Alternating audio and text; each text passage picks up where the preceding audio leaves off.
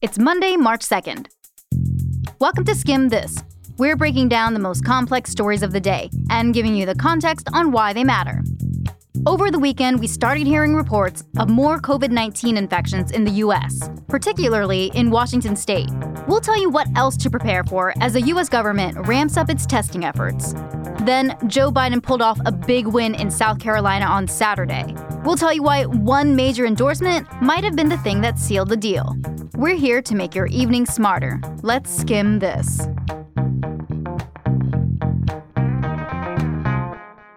Today's episode is brought to you by CarMax. Discover how easy car buying can be. Today, health officials confirmed that a total of six people in Washington state have died of COVID 19. That's a disease caused by coronavirus. And now, health experts are warning that news could come pretty soon about a major jump in COVID 19 infections in the US.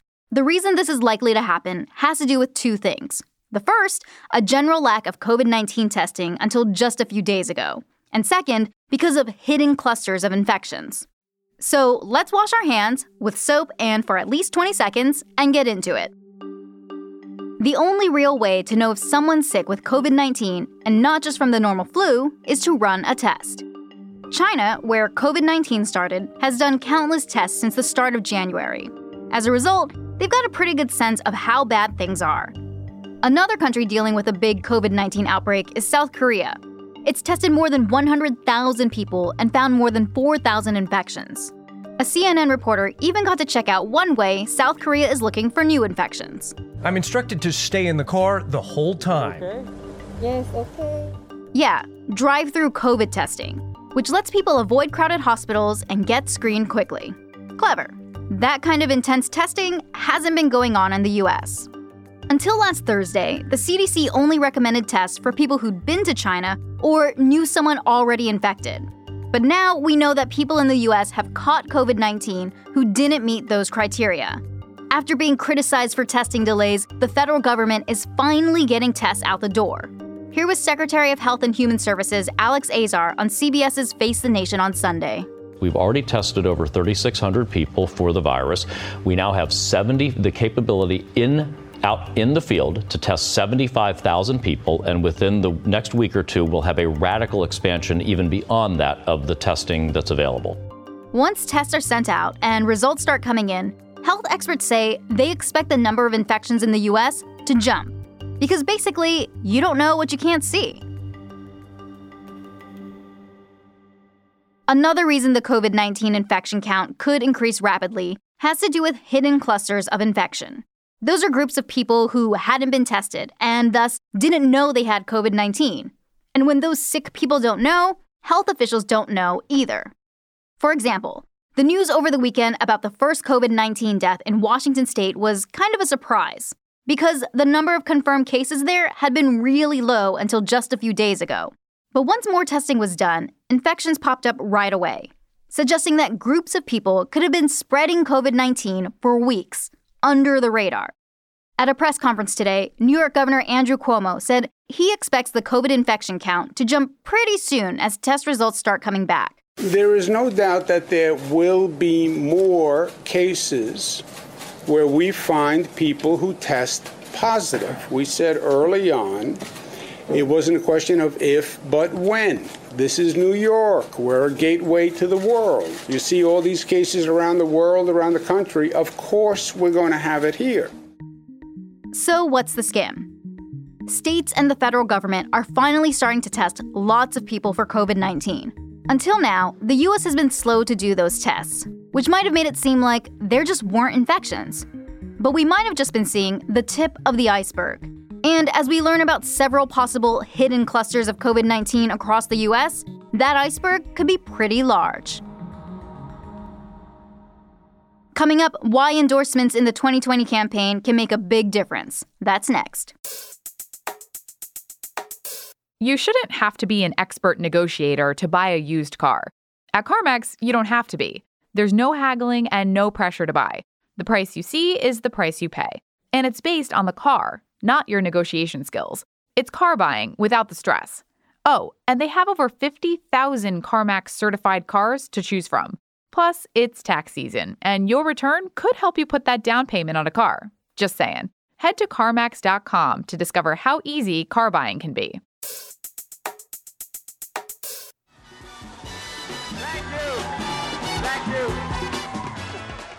Thank you. Thank you. Thank you, South Carolina. A major comeback. Until this weekend, Joe Biden hadn't been doing too great in any of the 2020 primary votes. In Iowa, he came in fourth place. In New Hampshire, fifth place. In Nevada, a distant second. And we mean very distant.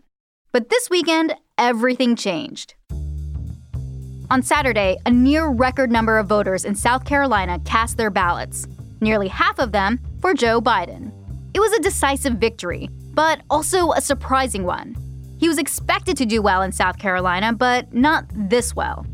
Turns out he had a little help from the guy standing next to him on stage. My buddy Jim Clyburn, you brought me back. Congressman Jim Clyburn, the highest ranking African American member of Congress, is a revered figure in South Carolina.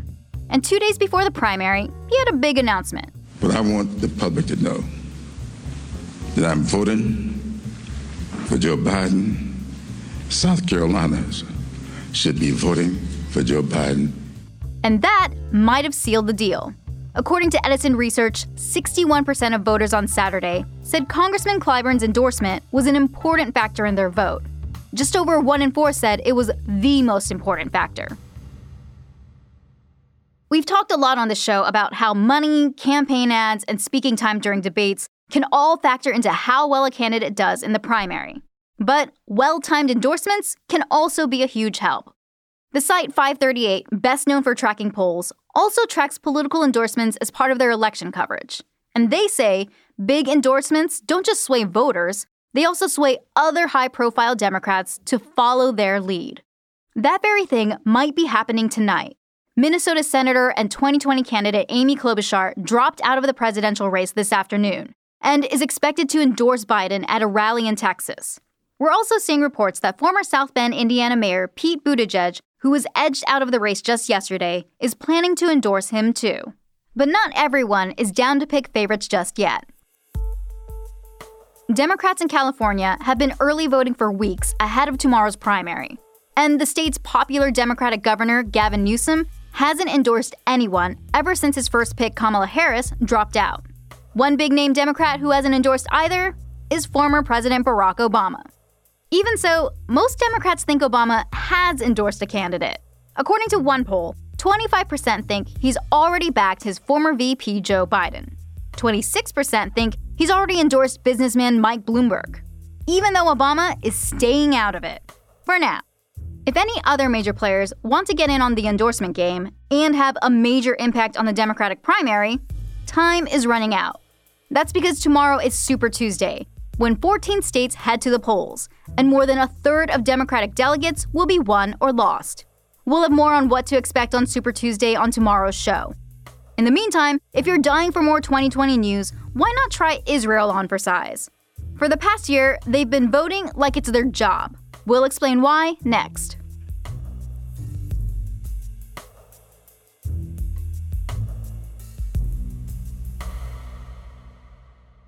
Go vote.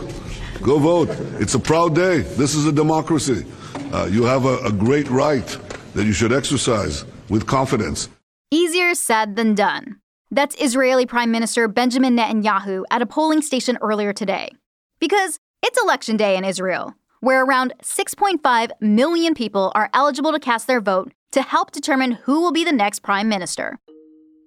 If you're thinking, didn't we just hear about an Israel election last year? You're not wrong. This is actually Israel's third election in 11 months. The first two were a bust, after both Netanyahu, the head of the Likud party, and Benny Gantz, the head of the Blue and White party, failed at their shots to form a coalition large enough to govern Israel. While some might say third time's the charm, this election hasn't exactly had a strong start. Three weeks ago, we learned that the personal info of those 6.5 million eligible voters were potentially leaked. We're talking about things like full names and addresses. The app was used by the Likud party to track voter outreach. And just yesterday, a group of Israelis reportedly filed a lawsuit against the party over the breach. Not to mention that voting this time around comes with an extra hurdle COVID 19. There have been at least 10 cases reported so far. In response, Israel has set up over a dozen special polling stations for thousands of Israelis who are quarantined, but are allowed to leave to vote. Medical staff in safety suits and masks oversaw voters who were also required to wear masks and gloves. After voting, ballots were sealed in special double envelopes and then placed in a plastic bag to be counted separately from the other votes. So, yeah, even the ballots are quarantined. But Netanyahu wasn't too worried. Uh, the corona uh, thing is completely under control. Today, we have taken all the precautions that are necessary. People can go and vote with complete confidence. What he might be worried about, though, is his upcoming corruption trial. Yes, the current and potential future leader of Israel is currently under criminal indictment. The trial is scheduled to start in two weeks, right after Israel's newly elected parliament would be sworn in. So, if Netanyahu does get a majority, it's not exactly the best way to kick off a win.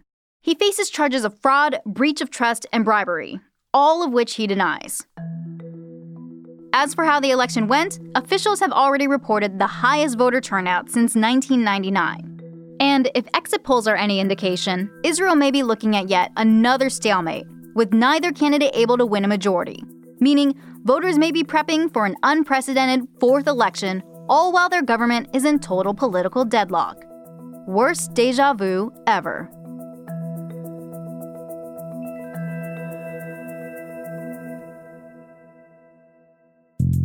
And that's all for Skimm This. Thanks again for listening, and be sure to hit subscribe and rate and review us on Apple Podcasts. If you want to add the Skimm to your morning routine, sign up for our free newsletter, The Daily Skimm, right on our website at theskimm.com. It's everything you need to know to start your day right in your inbox.